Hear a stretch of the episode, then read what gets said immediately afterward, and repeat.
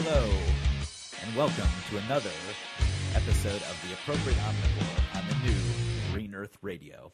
We've got a great show for you today. Our guest is Ryan Mason of The Bu Kombucha. Plus our desserts will tell you what, how to live appropriate in the upcoming week.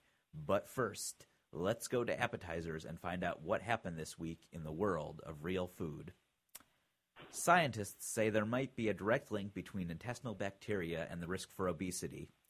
Overweight people seem to have different microbi- microbial profiles in their intestines than those of people at normal weight. Scientists also find that the bacteria in the obese people may metabolize the food in a way that stores more calories and turns the calories into fat.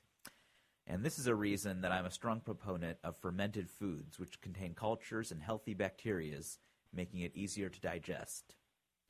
Next, the North Carolina Board of Dietetics slash Nutrition is trying to shut down a blog called diabetes dash warrior dot net for practicing nutrition without a license. Blogger Steve Cooksey was hospitalized with diabetes in two thousand nine and was able to get off the drugs and insulin in a month by adapting to a low-carb, high-protein paleo diet. The N C board says that he's allowed to blog about his diet, but it can't suggest others to follow it. This sounds a lot to me like a violation of the First Amendment. It's also hard to believe that he's the only one in North Carolina with a blog giving advice on nutrition. So you gotta wonder, why have they singled out one which recommends protein over carbs? Also, Burger King says that by twenty seventeen, all of their eggs and pork will be cage-free, making them the first major U S fast food chain to do so. Which, I have to say, this is small progress. First off, why will it take them five years to do so? We need this change now. Secondly, the term cage-free is so broad. I mean, it can simply mean that animals have access to the outdoors but never see it. Still, this is a step in the right direction. Let's hope Burger King and all other fast food changes, chains make more changes for the better. Next, clothing retailer Patagonia is starting a food line, which they call Patagonia Provisions, and advertise as a sustainable substance. Their first product is salmon jerky, which is wild-caught, non-endangered salmon from British Columbia. Patagonia is well known for their environmental commitment. A good portion of their profits go to green organizations. It's great to see them in the real food movement, too. And lastly, the good news for sustainable food continues. The Organic Trade Organization's yearly survey found that the organic market was up nine percent last year. This makes a growth in dollar terms of two point five billion dollars. And as the appropriate omnivore, I'm extremely happy to see that the largest area of growth in organics was in the meat, poultry, and fish sector. Another great success to hear in what's been a mostly positive week in the world of real food for once. And now for our main course, which today is kombucha. Kombucha is a fermented tea. It contains active cultures which are good for your gut. Since the beginning of the year, I've been drinking kombucha every day as part of the kombucha challenge from Kombucha Mama Hannah Crum. I love to start my morning with it. It has only a little caffeine, so it's a great substitute for coffee. I often drink with other meals too. It's a healthier substance for things like soda pop. I'm a big fan of fermented foods. Fermentation allows you to digest a lot of ingredients easier. In addition to being a better way to consume caffeine, it also helps your body get things that you need like sugar, and it's able to control your overall cravings for sugary desserts. And a great thing about living in Los Angeles is there are so many choices for buying kombucha that's made locally. I'm a big supporter of the locavore movement, so that's a great thing. And I mean, there's many reasons why it's available in California, and specifically Southern California.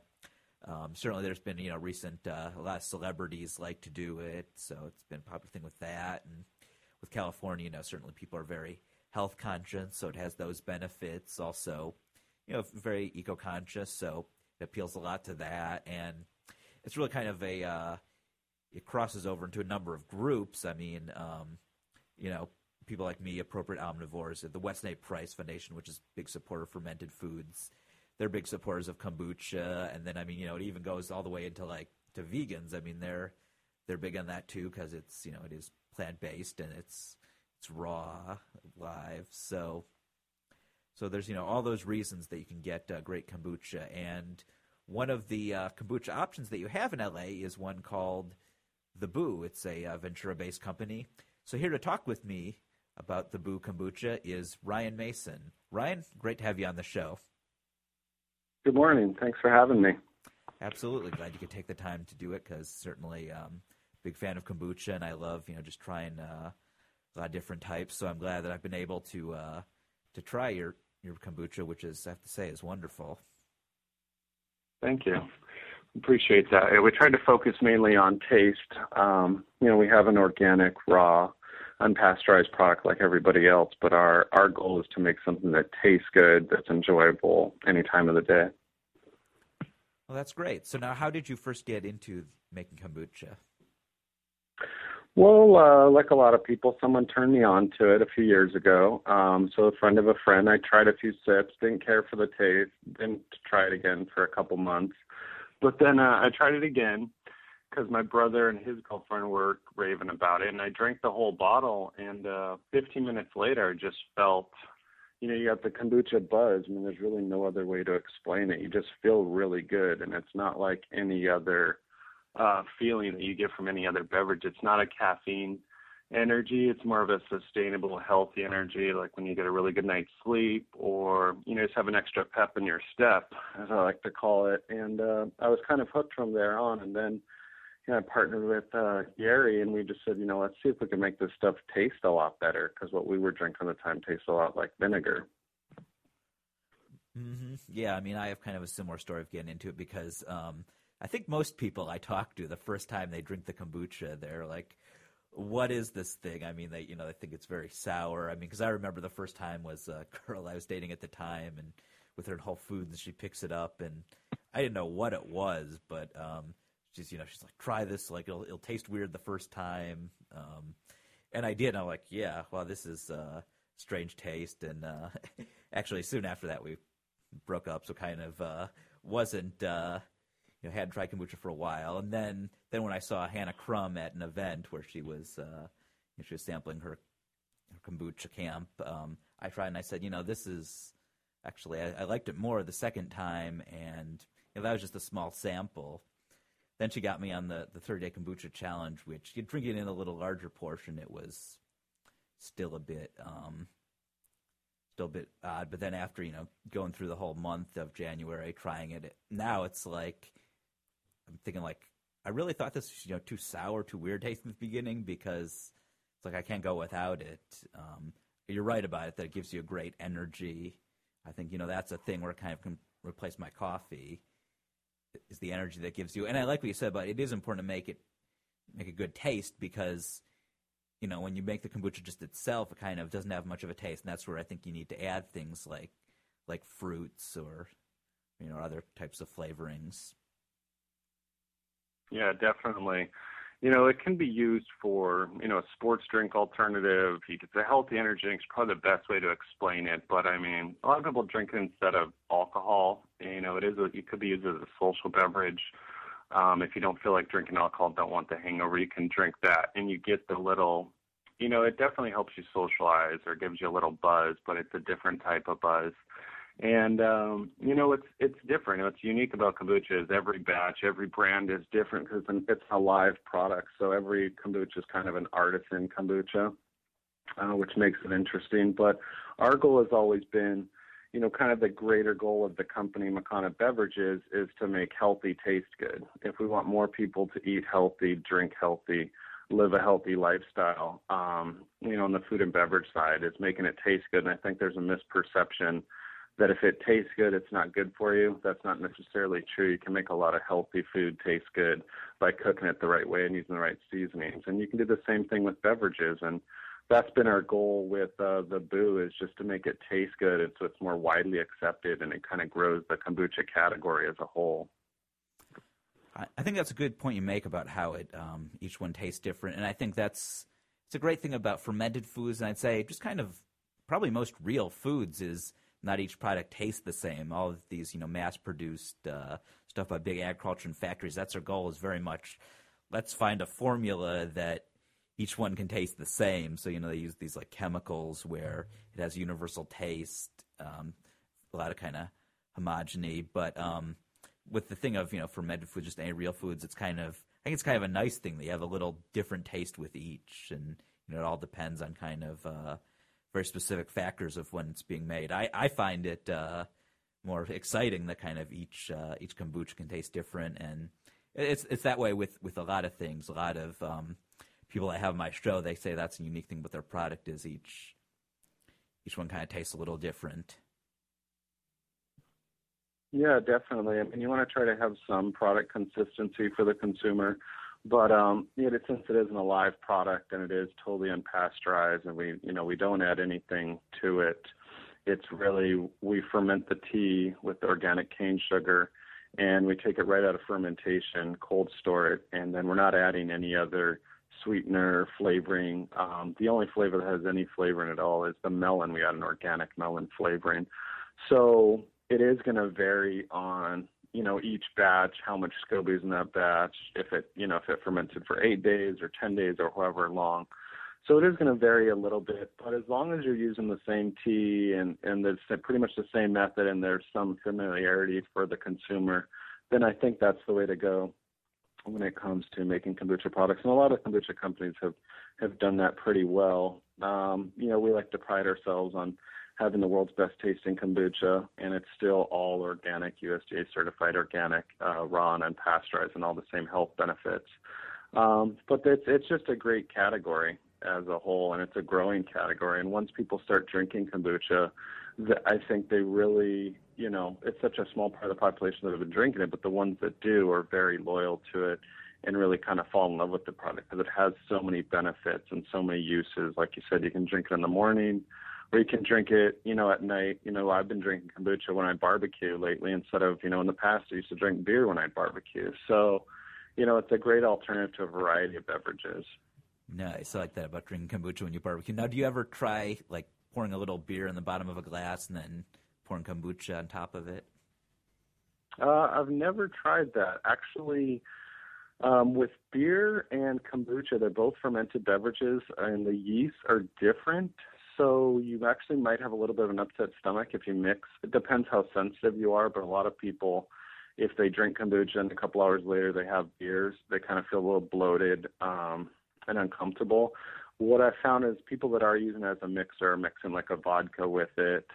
Um, you know, I know Hannah mentioned that when I, you mentioned Hannah Crum and Kombucha Camp. She mentioned she likes to add some Kettle One at times, and a few other people, and that's that's great. You can use it as a healthy mixer. It's certainly a lot better than using a Red Bull or something like that. But um, I, I did try that after everyone talking about it, and it what's interesting is the kombucha kind of hides the taste of the vodka. It doesn't taste that much different than drinking regular kombucha. I'm not a big uh, vodka drinker, so I don't really use it as a mixer, but there's certainly there's that whole category too, is using it as a mixer.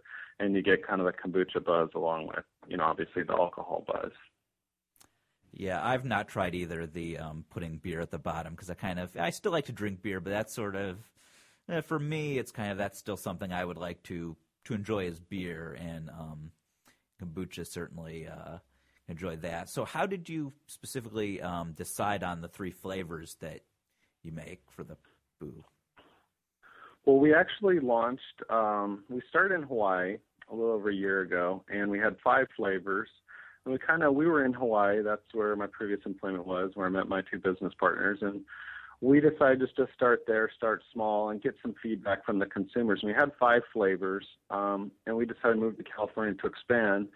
We would narrow it down to our top three selling flavors, making it a lot easier to penetrate the market, um, asking for less shelf space, but also... we wanted to go in with three flavors we know would sell. What I think the mistake a lot of beverage companies do is they launch with seven or ten flavors, and then, you know, six months later, half of them got kicked off the shelf, and there's kind of a negative stigma with the brand, with the retailers and the consumers. So instead, we took the opposite approach to start with three flavors we know sell, we know are great tasting, and we know will all succeed. And we have other flavors in the pipeline. Uh, one we'll be bringing out in the next month or two. But, um, you know, melon is a great product for a non-kombucha drinker. It's kind of like a honeydew melon, and it's very smooth and easy to drink. It's probably the least kombucha out of all um, the kombuchas of any brands, especially ours. And um, so if someone's trying kombucha for the first time, one of our brands, we're at a demo or at an expo, and they've never had kombucha before, I always, you know, hand them a, a sample of the melon first, because I think that's kind of a, it lures in a non-kombucha drinker. So we have the melon, which has done really well. It's been uh, probably one of our top-selling flavors. It depends on what area we're in. You know, downtown L A, we sell lavender the best. When you go, you know, in Orange County, we sell probably a little bit more melon. We're selling out of quicker. Um, the lavender is a huge, we have a huge following with current kombucha drinkers, people who drink kombucha all the time, because it has um, that familiarity. There is, there's a lot of bite to it. It's kind of a seven-up type of bite, and um, it's flavored just with the lavender petals that are in the organic tea. We don't add anything to it. And then the tropical, that was one of our first flavors we launched and has been one of the best sellers since we launched it. Interesting about which ones are the more popular. Um, I like all the flavors, but I have to say I'm partial to the tropical. I don't know if it's maybe uh, that's the one with the black tea, so maybe that's part of it. Um, Not sure. Yeah, it's maybe with the black tea, and then we've got the dried fruit in the tropical. So we're not adding anything after the fermentation. There's actually some uh, hibiscus and uh, dried mango and passion fruit in the organic uh, black tea that we use, and that's what flavors the product. So it's a real, I don't know, it just tastes, it, it doesn't taste like anything's been added. You know, we, we tried doing some samplings with different organic flavorings on, you know, a variety. And, it, you know, when you add a flavor and you...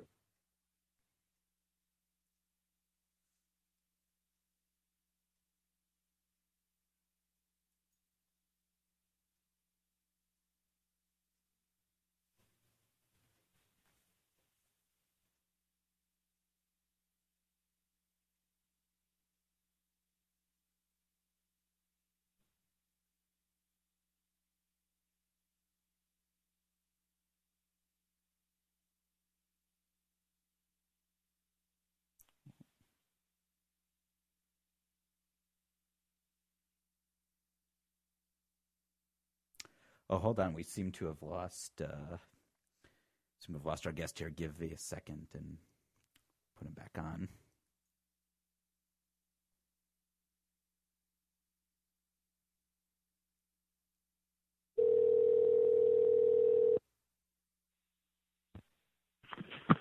Are we there? Yeah. Sorry, sorry. seem to have lost you. Um.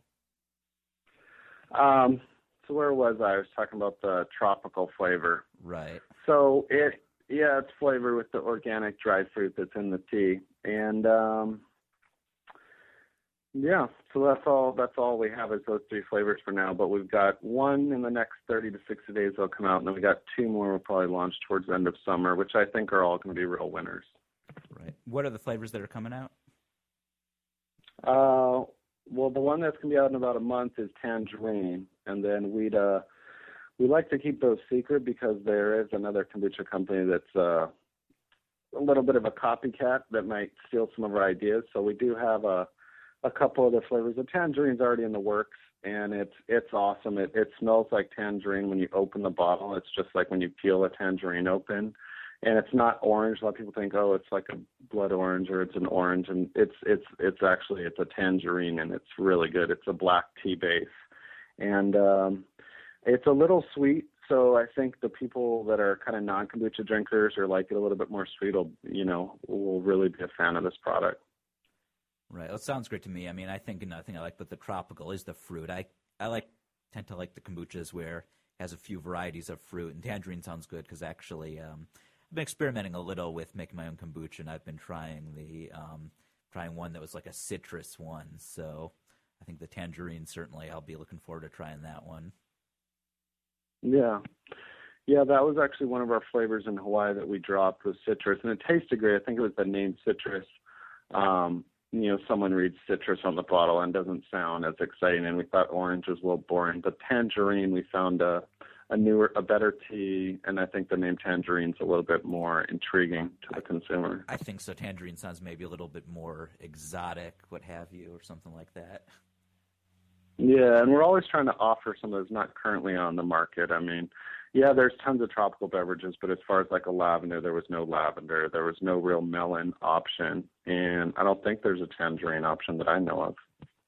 Yeah, um, not that I know of either. And interesting, there's not a lavender, because I know that's uh, one of kind of the uh, the basic uh, kind of uh, flavorings you can use for a food. So it's uh, interesting to see yeah. that no one's done no one's done straight that. Um, but I see you've kind of so you've kind of focused more on just kind of ones that have kind of one specific flavor versus doing some of these where they mix in like, you know, three different uh, unique flavors. Yeah, we may do that in the future. I think we try to keep everything a bit about our whole product kind of clean and simple. You know, like the way we make it, we put a lot into it, but when it really comes down to it, the ingredients are just organic cane sugar, the kombucha culture, and the organic tea. Um, you know, some other ones add juice or they add other things to it. Um, and it's kind of, if you look at our bottle, it's a simple, we're not making a lot of health claims. There's not, I mean, our bottle's kind of a clean packaging. It's really minimalistic. And I think that's kind of, we just are going for the clean, simple, healthy, organic, but great tasting uh, kind of image from, from start to finish with the product and the packaging and the delivery. Right, and I have to say I like that your bottles are in glass, which most it seems most kombuchas are, but certainly any product that sells in, in glass over plastic, always glad to see. No, definitely. Yeah, that's an important thing. Yeah. Um. Now, now speaking about it, um, you say it's a non-alcoholic beverage. Um. I know there was a little thing. Um. Was it maybe like uh end of last year or um sometime last year about um. kombucha is being taken uh, off the shelf of like of Whole Foods because of the alcohol content?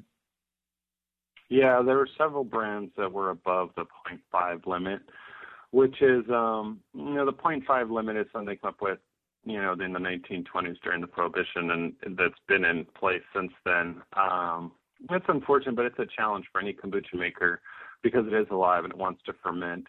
Um, we are doing a lot of things to control that, and we do a lot of tests. So I'm confident that we're always going to be in good shape because we're kind of putting forth the work and the extra steps and paying more for extra cold storage. We're, you know, we're not bottling warm and letting it sit there and self-carbonate. Um, there's too much, you know, it could vary too much with alcohol and also the taste. So we're taking a lot of extra steps to control it. And I think, you know, at the same time, it's those same steps that control the taste and preserve the taste, because kombucha, as you're fermenting, it's too sweet, it's too sweet, it's too sweet. It's just right. And then by the next day, it could start getting vinegary on you and sour. So the same things that control the taste, we found have control the alcohol. And uh, so we're just taking those extra steps, because not all the companies got pulled off the shelf when that happened. There were several, like Kombucha two thousand never got pulled off the shelf because they never tested above the point five. So, but yeah, that's going to be a challenge for any kombucha company. And uh, hopefully we don't have another, you know, another scare like that, because it's really hard on the entire category. It is, and it's also that whole story, a lot of people's reactions, because like if they Google kombucha and they see those stories that, and so was your company, you weren't affected by that when they took it off the shelf?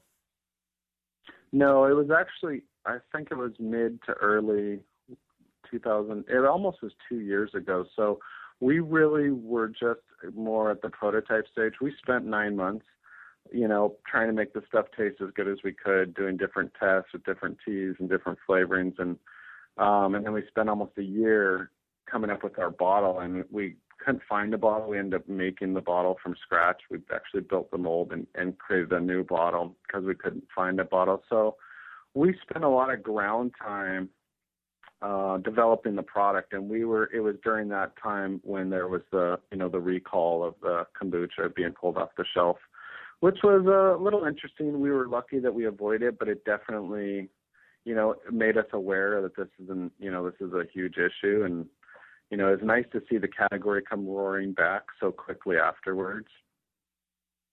Absolutely. And always when I hear the thing about taking kombucha off the shelf, I think of that. That I don't know if you've seen the uh, the Whole Foods parking lot video where he mentions about taking kombucha off the shelf. Yeah. Oh, that's a, I love that video. I think that's hilarious. Oh, me too. I mean, you know, I'm, I shop at Whole Foods, and so I could relate to all the things he talks about, you know, in those in those Whole Foods. I mean, that was uh, filmed in L A, so, and I think that probably uh, puts, uh, you know, because that was just such a popular video that was being, you know, floated around on YouTube. Everyone was posting on their Facebook, so I'm sure that that helped people, some people, you know, become more aware of what kombucha is when they said it in the video. Yeah, anything that helps grow awareness about the category, because, I, you know, I really believe this is a beverage of the next generation. I mean, it's been around for thousands of years, but nothing gets big in America until it's, you know, easily accessible. And now that it's a, you know, an R T D, a ready to drink, um, I think kombucha could be, you know, ten times the size it is now, the, the category, you know, over the next fifteen to twenty years. Um, you know, barring another alcohol scare. But I think if you can control the alcohol, if someone starts drinking kombucha and they drink, they buy three or four bottles and they drink a bottle every day for the next four days, they're going to be a fan of kombucha because of the way it makes you feel. Um, compared to any other beverage, there's no other beverage that'll give you that feeling, um, that natural energy that, that you don't crash from, the help with digestion. There's no other beverage in the world that gives you those kind of health benefits where you can feel it. And that's what people want these days, whether they buy a supplement or a beverage, they want to feel it as a, and enjoy tasting it. Right. I'd see a definite growth in the years to come as well. Have you seen, certainly since you've started the Boo, that there's been a growth of the people that are interested in kombucha and know what kombucha is? Yeah, it'd be surprising. I mean, most, we're mainly just in uh, health food stores and, you know, a lot of small chains. We're still a very young company, um, but stores like Mother's or, you know, the Ventura Lots. And so you get a little sampling from those types of customers. I'd say about half the customers that shop at a at a health food store like those um, are familiar with it. And then we're also in some stores that are more like wine and cheese stores that are niche stores, and it might just be us and then one other kombucha who's the category leader, where we're, it's kind of a new frontier a little bit more so. There's not seven kombuchas on the shelf like a health food store. There's us plus one more. Um, some of them it's only us. And that's, you know, you get down to one out of ten people, one out of twenty people there know what kombucha is. So you're really going in there and having to introduce the whole category, not just the product, to the consumer. Hmm, the wine and cheese stores. Well, that's interesting. And certainly because you were saying it's something where you can substitute like a beer when, you know, when, uh, or like a yeah. wine. when. So that's, uh, that's a good place for it, you there, know, based on what yeah, you're saying. Yeah, I mean, they're small groceries. It's like the, you know, in some of the communities throughout California, they'll have like a, you know, like Scotts Valley Market up near Santa Cruz is a great example. Um, there's there's some accounts that we'll go into where, you know, it's like a small corner grocery store, but they have, you know, the vitamins and the healthy options, a great deli selection, and they have like a huge wine and cheese selection. And it's kind of like a nice little niche family environment type of center that I think a lot of people feel welcome and they try new things. And, uh, you know, I think a lot of people are into buying organic more than ever before, into buying local more than ever before, supporting the local business. So especially in California um, and Hawaii, but I was surprised Hawaii buying local was huge, and then I moved to California, and I'd say it's even bigger here. So being in, you know, being made in California definitely gives us a competitive advantage, and you know, it, it's kind of ground zero for the kombucha market, whether it's San Francisco Bay Area or the L A area. Um, the awareness is about as great as it's going to be anywhere when it comes to kombucha and just what's new on the health food and health beverage uh, category. And can we find the Boo in places all up the coast of California? Yeah, we're in. A, I mean, we're in about sixty accounts. But we're not in any of the big accounts like the, you know, the Sprouts or the Whole Foods yet. Um, but we're in, you know, Mother's Market in Orange County. Jimbo's is a small chain down in San Diego, Lassen's, Ventura County, uh, Air One, and um, several other one-offs um, throughout California. A lot of the, you know, large independents or small chains, New Frontiers. Um, so there's a bunch of accounts, but they're mostly like the local health food store type of accounts. Right. What are some of the other ones in the Los Angeles area that we can find the Boo? Uh, well, Malibu, we're at P C Greens. Uh, Raw, Real, Alive, we're in there. Uh, the Los Feliz, Lassen's. Um, where else? I think that's about it in California. I don't have the list in front of me. I'm sorry, in California, in the L A area. I've been spending a lot of time down in Orange County and San Diego, and then in our home market here in Ventura. I know one of them is Grassroots Natural in Pasadena, or South Pasadena. That was that was actually where I first discovered you. Oh, yeah, that's a great store. We do a lot of demos there. That would be another account. Right. Yeah, I did, yeah, they were actually they were doing a demo when I went there, and yeah, I love that store. I mean, it's um great selection of a lot of different things, because a lot of um, just a good selection of a lot of like baking products, and tends to be more kind of a lot of not as much like a you know, organic produce, but a lot of just great like organic yeah, drinks and things for, like for baking, and like natural supplements, um, and also some good raw milk.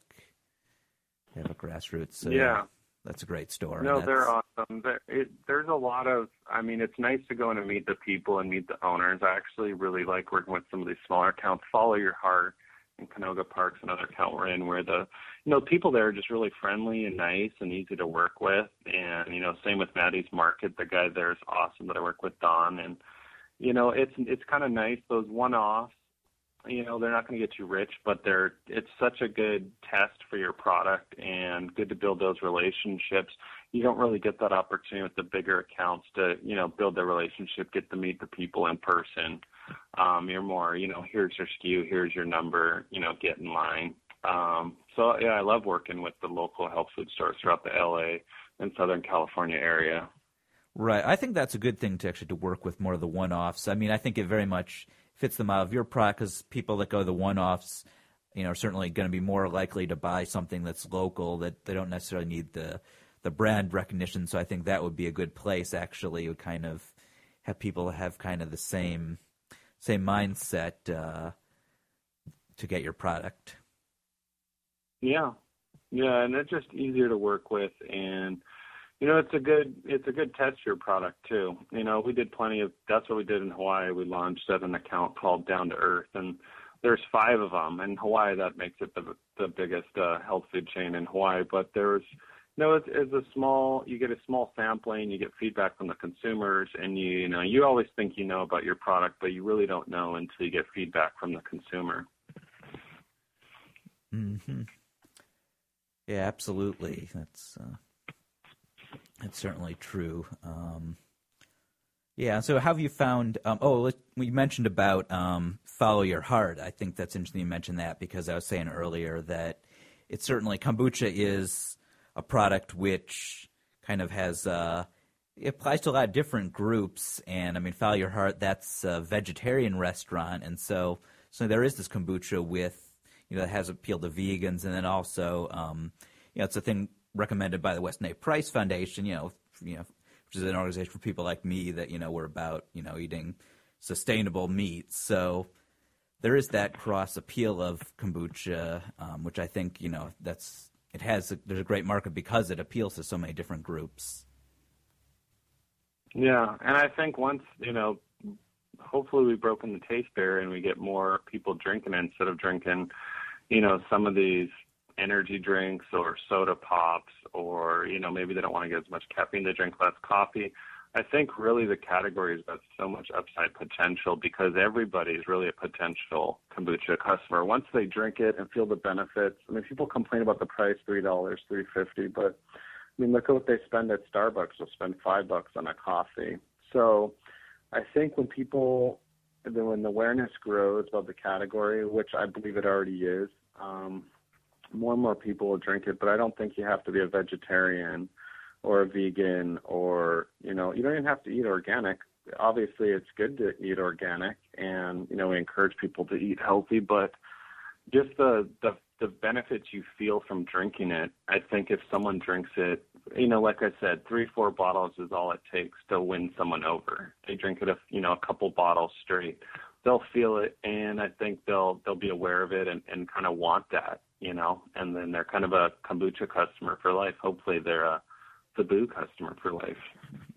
Right, and I like what you said about making a healthy food that that tastes good, because certainly doing a show about, you know, convincing people to eat healthier and to eat organic, um, I, I love to hear that idea of, you know, being committed to finding a way that people won't say, oh, you know, I'm eating this because it's healthy, because it's organic, because it's local, but just it tastes good.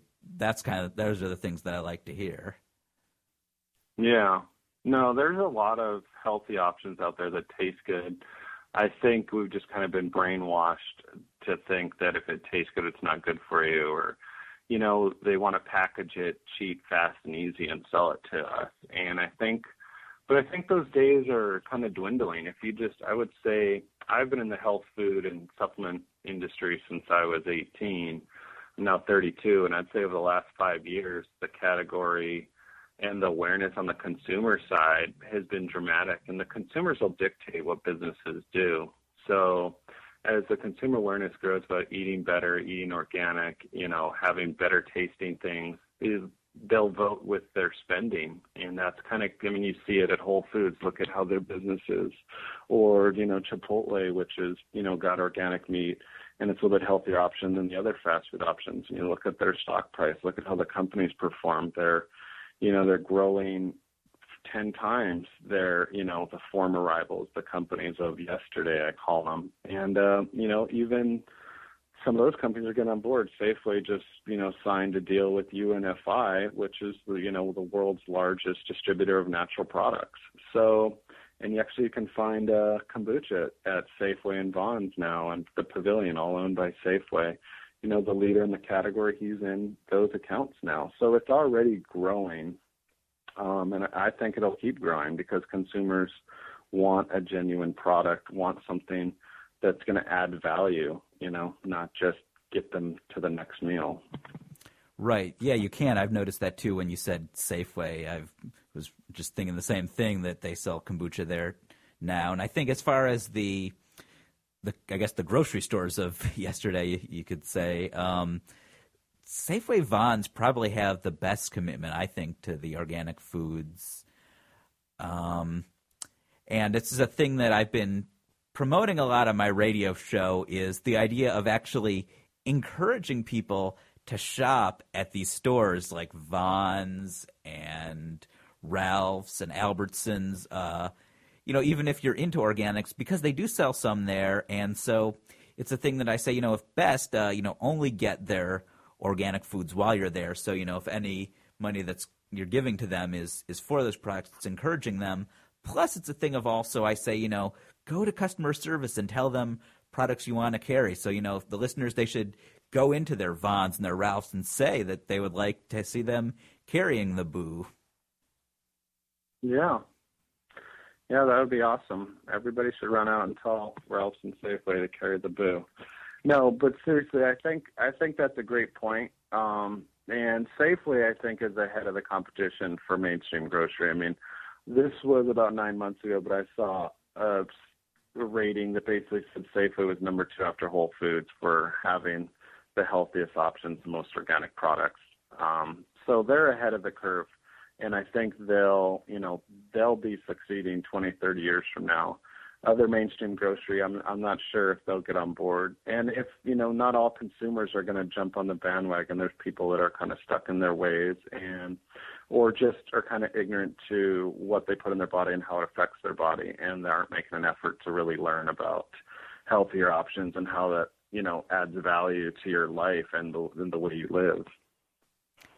Right. Safeway, I think they're the one is, of the conventional grocers that they, I think they're the only one that actually have a line of organics. They have those ones called, I think, the O that has on it. So, I mean, they have a whole line that I can certainly see that how they rank uh, next to Whole Foods. I mean, I've also, you know, just seen in there, seen more of the, like the grass-fed meats in there.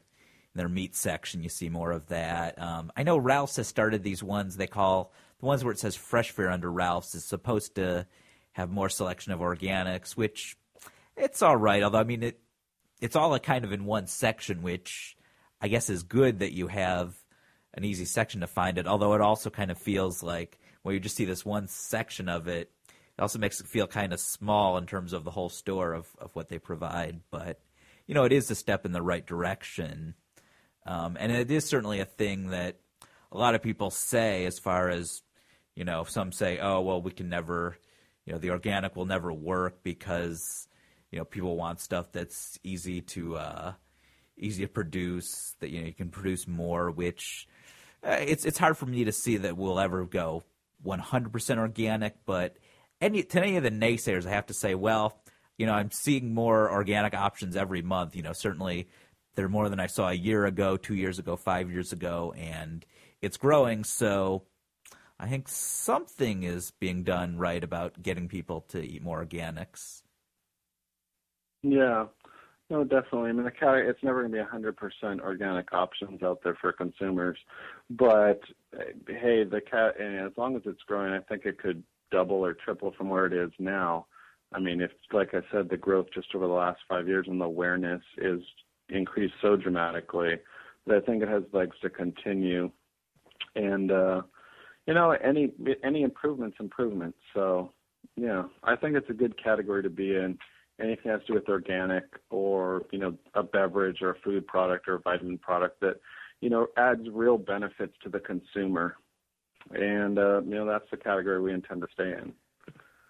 Right. And I think there is some need to still have, you know, a small part of it be conventional. This was something that Graham Merriweather, who runs the site Leave It Better and directed the film American Meat, brought up on my show, is that, um, you know, because I have organic, uh, you know, it's about very much having a, a local supply that you get there. Um, you know, it's very much more localized versus the conventional where you have one central point. And, you know, it is sometimes needed if there's some type of, like, emergency, and the only place we can get it from is, is the centralized location.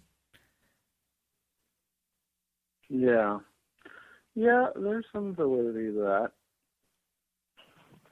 I think so, but, you know, still, it's sort of, you know, I don't want to take in the other way of, oh, you know, don't uh, don't go local, go for the conventional. I think, you know, do do local as, as much as possible and organic as much as possible.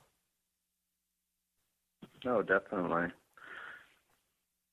Yeah, I mean, you know, it's a thing of, you know, even with you know, switching to kombucha, it's not like I've completely given up, you know, drinking other things. I mean, I drink certainly kombucha the most, probably next to water. That's the uh, most common thing I drink. But, you know, I do like to still have a beer. And um, I have actually, I've actually not had, uh, not had caffeinated coffee since starting it, which I've, I keep saying I've never, uh, I haven't given it up completely, but for the most part, because I was drinking, like, coffee, like, every day, and um, I actually, with taking the kombucha challenge, I I stopped drinking it, and I think part of the thing is it was just, it was a good thing for me to uh, to tell myself I can commit to something, which is making it easier then as as I'm trying to cut out other things out of my diet. That was kind of the first step was, you know, was making kombucha. This was a big change, and it kind of uh, gives me motivation to do it, to make cut other things out of my diet, like sugary desserts and things like that. By yeah. by first uh,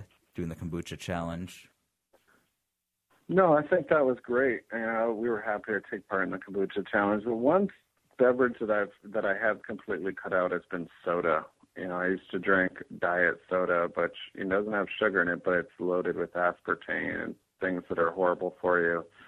Um, And so whether you drink, you know, diet soda, regular soda, kombucha is a great substitute to that. I haven't had soda in, I don't know, over a year. And uh, coffee and beer, I still have it every once in a while, but I, kombucha is the only thing I drink on a daily basis every single day, um, besides water, you know. So juice, coffee, beer, every once in a while, maybe once or twice a week. But, um, yeah. I don't know. Kombucha is really the main beverage, partly because I'm around it all day long, but also just because it doesn't have any artificial sweetener.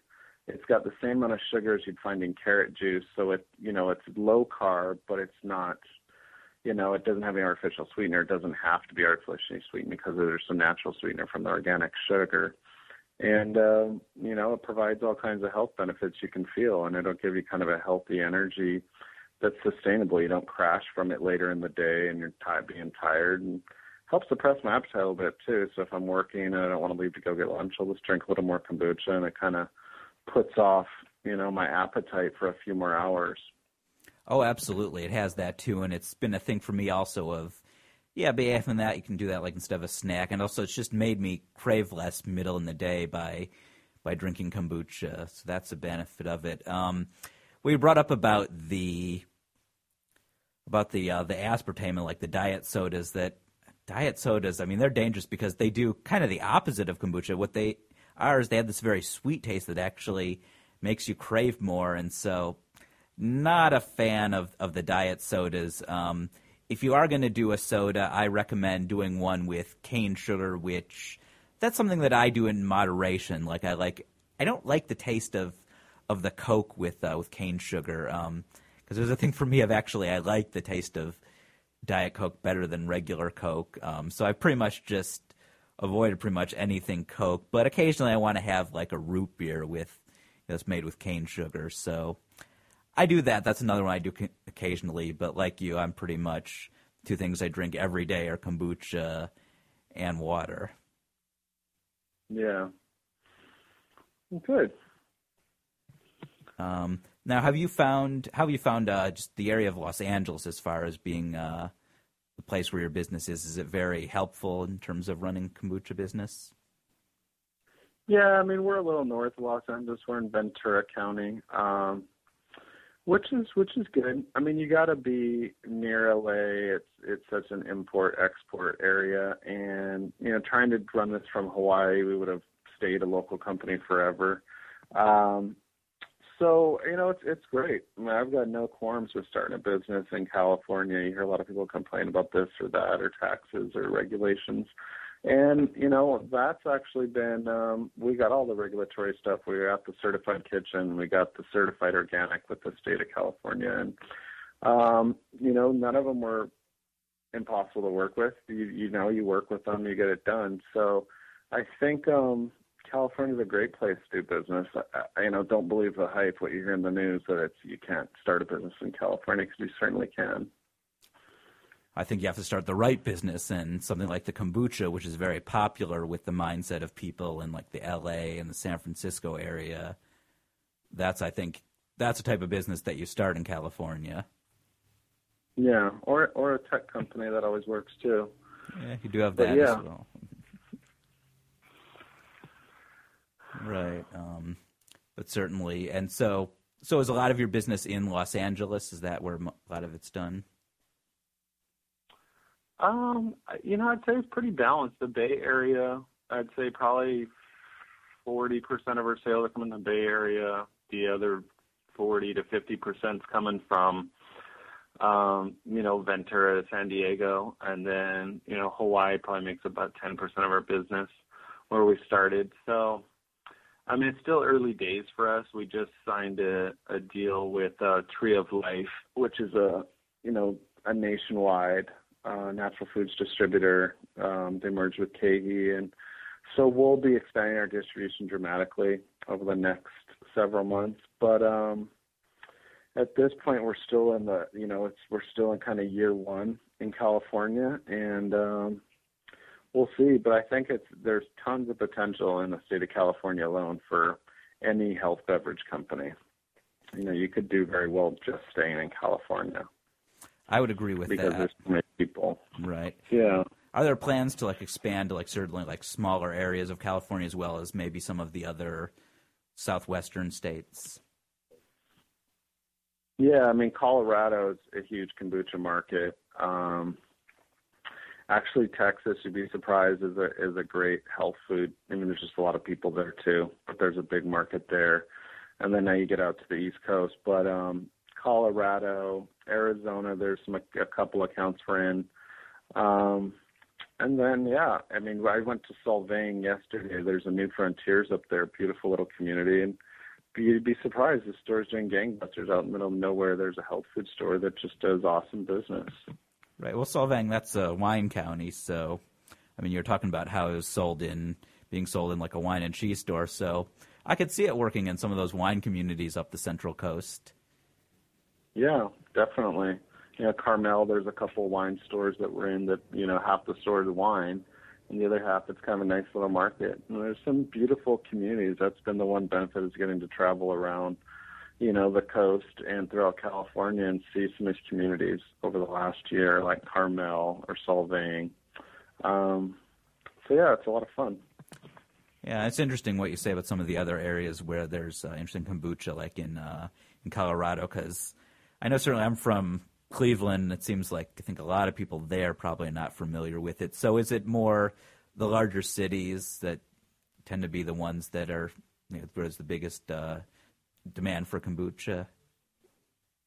Yeah, I think whenever you get closer to the West Coast and along the East Coast and the metropolitan areas, there's just more enlightenment in general. People are just more educated about, you know, a variety of things, especially how to eat, you know, what's new, how to use technology, how to, you know, what types of foods, eating organic. So I think, um, you know, that's just the way it is. That's what I think that's what you'll see in any industry. You know, people that are hip to the new things are in the metropolitan areas. So if you go, the closer you get to L A or San Francisco or New York or, you know, Chicago, the more you're going to find awareness about anything that's new in a growing category, whether it's a health beverage or a technology. Now, that makes sense. And certainly I think also these areas, they know more about the benefits of, like, eating eating live food, you know, foods with live cultures, because, you know, it's a thing of um, I'm a big supporter of raw milk, and I find really in, in L A no one has any issue with uh, when they hear the term raw milk that they think it's like bad, but oh, people in Cleveland, they're like, oh, raw milk, that doesn't sound good. So I can, that goes along the same thing, because raw milk is nothing that has live uh, healthy cultures in it like kombucha. And so I think that's a benefit mm-hmm. of, you know, an area like L A that people are enlightened about it. Oh, definitely. Yeah, it's ground zero, I would say. Southern California, if, if you have a new health food product, um, and just go down, shop at Air One. I mean, you'll see things you've never seen before. I mean, there's like cold-pressed juices selling for, you know, ten dollars a glass. That's like, you wouldn't find that anywhere else, you know, in the United States other than downtown L A. So, you know, maybe maybe San Francisco, there's some stores like that, but there's really, you know, an awareness, and people have money to spend on things that they perceive value in, and they perceive value in things that are very healthy for their body. So, yeah, no, it's a great area. It's it's kind of a a have to be in area if you're doing something like this. Right. Yeah, I love Air One because they have yeah they have a great kombucha selection, because you can get the Bu and also get Hannah Crum's kombucha camp there. So certainly recommend Air One as a great store for many natural foods, and certainly for kombucha. I think it's one of the best to get kombucha there. Yeah, if you want to go try something new in the health food category, you know, that you've never seen before, you could probably find it at that store. Absolutely. Well, it's been great to have you on our show. Um, we're going to have to go to our desserts in a second, but before we go, tell people where they can find the website for the Bu. Uh, it's w w w dot the bu kombucha dot com, and you can go to our homepage, learn a bit more about the products, the flavors. If you have any questions, there's a contact us page on there. Um, so, yeah, check us out. And if you're in Orange County, the Mother's, San Diego, uh, Jimbo's, and then uh, the Lassen's up in Ventura throughout L A, and then some of the other local health food stores. So, well, thanks for having me, and uh, good luck to you. Thanks. Yes, it's been great to have you on our show, Ryan. And so, again, everyone uh, look for kombucha at your local natural foods uh, store in L A and uh, throughout the state of California. And now we go to our desserts. My recommendations on what's appropriate to eat this week. Tomorrow, the Beverly Hills Bar Association will be holding its twenty-fourth annual Vintage Boutique to benefit its pro bono legal services. It'll feature tastes from many of the top restaurants, including one of my favorites, Wood and Vine, which uses grass-fed beef and food that's from local, sustainable, and organic sources.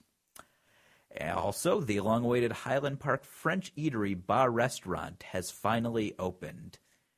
This served customers last Sunday, and coincidentally, or maybe not so coincidentally, is right after I moved into my house there. Uh, so I have two recommendations for things at Ba. First, Listeners know I love a good grass-fed beef. And this restaurant is the first one in Los Angeles, at least that I know of, where you can get a grass-fed organic filet mignon. Secondly, there's my weekly pick for foie gras, and this is something that I'm going to be doing every week until the ban of foie gras on July first. Ba Restaurant has a foie gras appetizer served with a brioche and pear confit.